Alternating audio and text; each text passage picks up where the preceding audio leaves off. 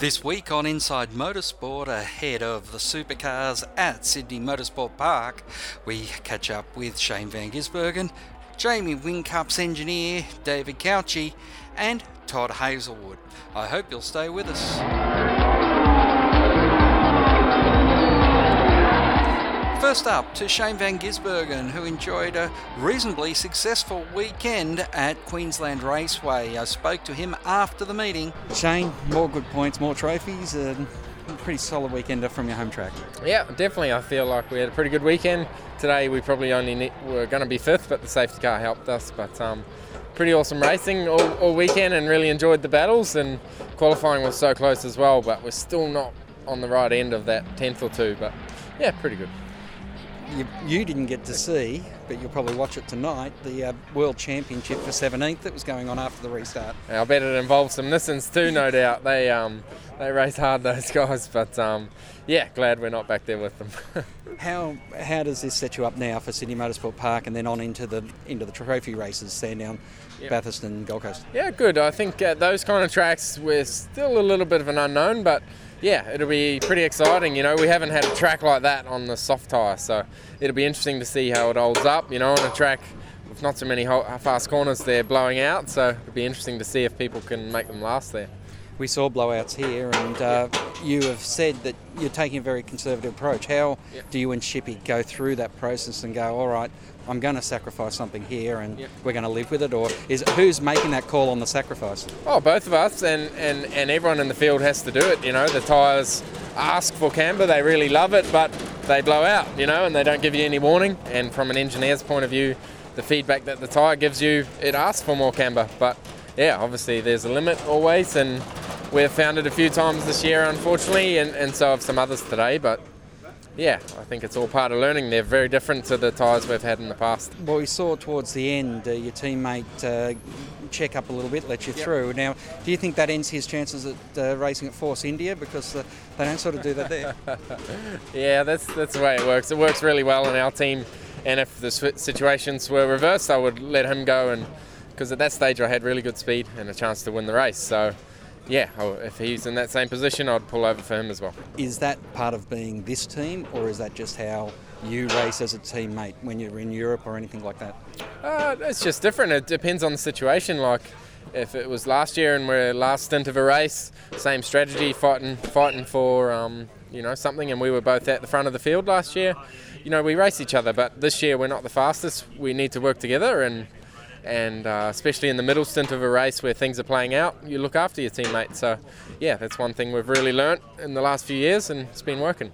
Do you think uh, your mindset would have been like that four or five years ago? No, definitely not. You know, um, that's part of learning and growing up, isn't it? Yeah. yeah. Well, all the best, and see you back in Sydney. All right, cheers. David Cauchi is Jamie Whincup's engineer. I had an opportunity to chat to him about his season and some of the goings on in supercars after Queensland Raceway. David Cauchi, an interesting thing across the weekend at Queensland Raceway was the fact that we saw a number of times where drivers on hot laps were getting checked up quite badly. And I wanted to get your indication of how much information can you, as the engineer, give to a driver who's out on maybe warming up when there are cars on the track doing hot laps? Yeah, it's as you say, it's it's very difficult um, process. The driver warming their tyres, you know, they're focusing on on maximising for their hot lap, and then you know you, you, have cars coming through already on their hot laps. It is a tricky situation. I think I think the onus has to be uh, on the on the team to notify the driver, um, their own driver of cars that are on hot laps because it is it is difficult for them to know who's doing what and with such massive um, difference in closing speed, um, it's difficult for drivers to um, to see everything, especially if they've got a, a, number of cars weaving behind them as well. So it's difficult, but then you know, and it's and, and part of that as well in terms of is the qualifying for us is, is staying in sync with the pack. Like you know that if you if you get out of sync. Um, you're going to come out in a situation where you're on a hot lap when other cars are, are, are doing their warming laps. So so it's it's you know you have to it, you have to play it both ways. Um, you, you have to sort of as the engineer you choose when you send your car out for its uh, for its qualifying lap. Um, and sometimes you make your own bed with that sort of stuff. But it has, in all honesty, it's been happening way too much uh, this year. I do agree, and it's extremely dangerous. Um, so I think we need to look at um, some better systems, but but I think in general some teams can uh, we can we can all try to do better to advise our drivers of what cars are on hot laps. Is this something that you have to keep in your head, or have you got a data engineer that's looking at this sort of stuff? Because I imagine you're worried about roll centres, you're worried about weights, you're worried about the adjustment you just made before you sent him out, were the pressures right? How do you then go, oh, I know that, you know, this car, this car, and this car are on a hot lap, and I've got to tell him as well? Yeah, I think. I mean, I think in general, it's, it's that's up to the race engineer because he's the one that's uh, talking to the driver on the on the radio. Um, when your car leaves the lane, everyone has their own everyone has their own system. You can look at the timing timing screen. You can go and stand on pit wall and and you can physically see what cars are passing you with headlights on and things like that. So there's there's plenty of different methods. Um, you could have a team member, like a team manager, um, advising the race engineer, and then the race engineer advising the the driver. So there's there's plenty of ways to manage it. It is all manageable. Um, it's just you know the teams teams do have to sort of step that up and, and take take ownership of that. Is there any way that something can be put in place? Because obviously some teams have more people available to do those sorts of things. Some people's team manager is there is one of the uh, race engineers. Um, oh, in terms of people, look, I think these days there's the people restriction rule, so I think you'll find most teams all have the same number of personnel at the racetrack as a, in general. Um, what their roles are or are not, that, that will vary from, from team to team. So I, I feel there's enough people, there's enough information there it's for everyone to manage it. Um, it's just it's just up to uh, up to the teams to, to be in control of that. Well, when do the stewards step in and make a change? Look, um, again, that's that's a that's that's a tough one. You know, if it's again, it's it's it's our responsibility. We're the ones um, we're the ones managing the car. We're the ones that have to um, have to take ownership of all those things. I mean, there are things that they can do. They can have go points and things like that, which they've moved away from a little bit this year. But um, you know, look, it's you know, and, and people get penalised um, when when they do do the wrong thing. But we need to stop the wrong thing happening in the first place because one day there's there's there's a potential of having a, a, massive accident. And we've talked a lot about the engineer. When is it the driver in the car's responsibility to make sure he's seeing what's around him? Oh, of course, they, they always have a responsibility, and they always have to have an awareness of, of who's around them and things like that. So, and some drivers are better at that than others. So again, it, it comes down to uh, everyone understanding each other, and, and some drivers might need more help than others. Um, you know, uh, but I think um, it, I think it is it is tricky for the it is tricky for the drivers uh, to manage on their own. So that's why I think the teams need to help the drivers out as much as they can because we we can generally see a lot more. We have a lot more information standing in the pit lane as such than um, than they do sitting in the car. Well, David, how do you sum up the year so far? Uh, challenging, yeah. We're um, it's pretty obvious that we're not fast enough at the moment, and uh, we're working very hard to fix that. So we'll um, we'll keep on doing that until we're until we're back um, back up the top more consistently. Well, thanks for your time and all the best. Not a problem. Thank you. Todd Hazelwood had his first taste of the main game at Queensland Raceway. He heads to Sydney Motorsport Park in the Dunlop Super 2 series, but he wrapped up his weekend in a main game outing with Matt Stone Racing. Wild card is in wild. Yep, it was a but a great great weekend. Really proud of what the team to get um, at Matt Stone Racing and put together, and yeah, what a fantastic opportunity it was.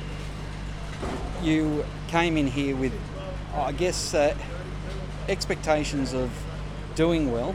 Did you achieve or did you overachieve your expectations?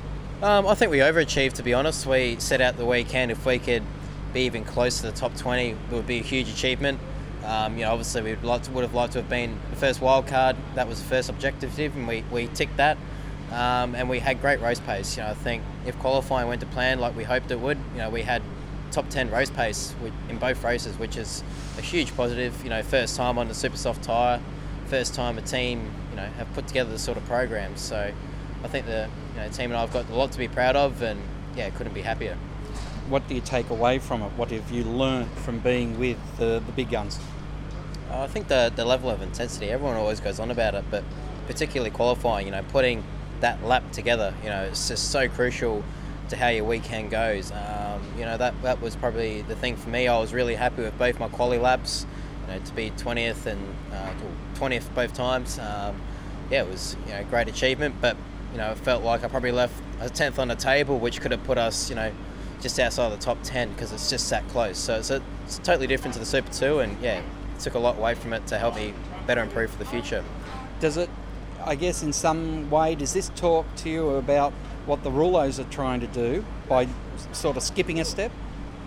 Um, you got to be careful how far you can jump the gun. Obviously, you got to be prepared and ready for it. You can't you can't afford to go out there and you know be just banging around at the back of the pack. You actually when you commit to a program like this, obviously the sponsors involved, there's a lot of staff involved too, and you got to keep them motivated with results. And that was a great thing about this weekend. We we come in prepared. You know, it's our test track. Gave ourselves every chance of being successful on our debut, uh, and, and we did that. You know, and uh, you know, when you got when it's such a big industry, you know, with or, or business, you can't afford to just be, you know, you can't afford to, you know, jump the gun too early you got to be ready for these sort of things. Otherwise, you don't last in a, in a, in a sport. So I think what we did this weekend was uh, was smart, and yeah, hopefully we can do more of this in years to come. Now, there's a restart on the race, and all of a sudden you're racing wheel to wheel, door handle to door handle with the guy that you're going to be driving his car with him or driving with him in the enduros. What's the mind process there when you're uh, racing Tim Blanchard, knowing that hey, he's actually my teammate for three big races later on. It's awfully awkward. It's the worst feeling in the world, to be honest. You know, here's a guy that's just taken me under his wing and provided me a, an opportunity of a lifetime. And, you know, here we are, my engineer saying, get him, get him, get him. You know, you're faster than him, you got pace. So, yeah, it was quite awkward yesterday. I had the same thing. I raced up behind him. It was half a second, half a second a lap faster than him for a few laps, but didn't quite take a, you know, didn't want to have a go because the reality of it was it wasn't to, I'm not here for a championship. I'm here to get experience. And, Today was a little bit different because I felt like we had the pace to try and get the guys up in front of Tim. So I had a dive, didn't quite work, and we banged doors a little bit, and it was a little bit awkward. But you know, he let him let him back through and did the right thing. And you know, I think yes, you know, I think it's great that we'll be pairing up because it shows that you know our race pace is just as good as each other. So I think that's going to make us a really strong combination come the Enduros. It's certainly made for interesting television, which is also what this industry is about. Oh, exactly. It was yeah, like I said, it was very awkward at the time, but you know, I think we both handled it pretty maturely. We both raced hard and didn't show that we're afraid to put on a show.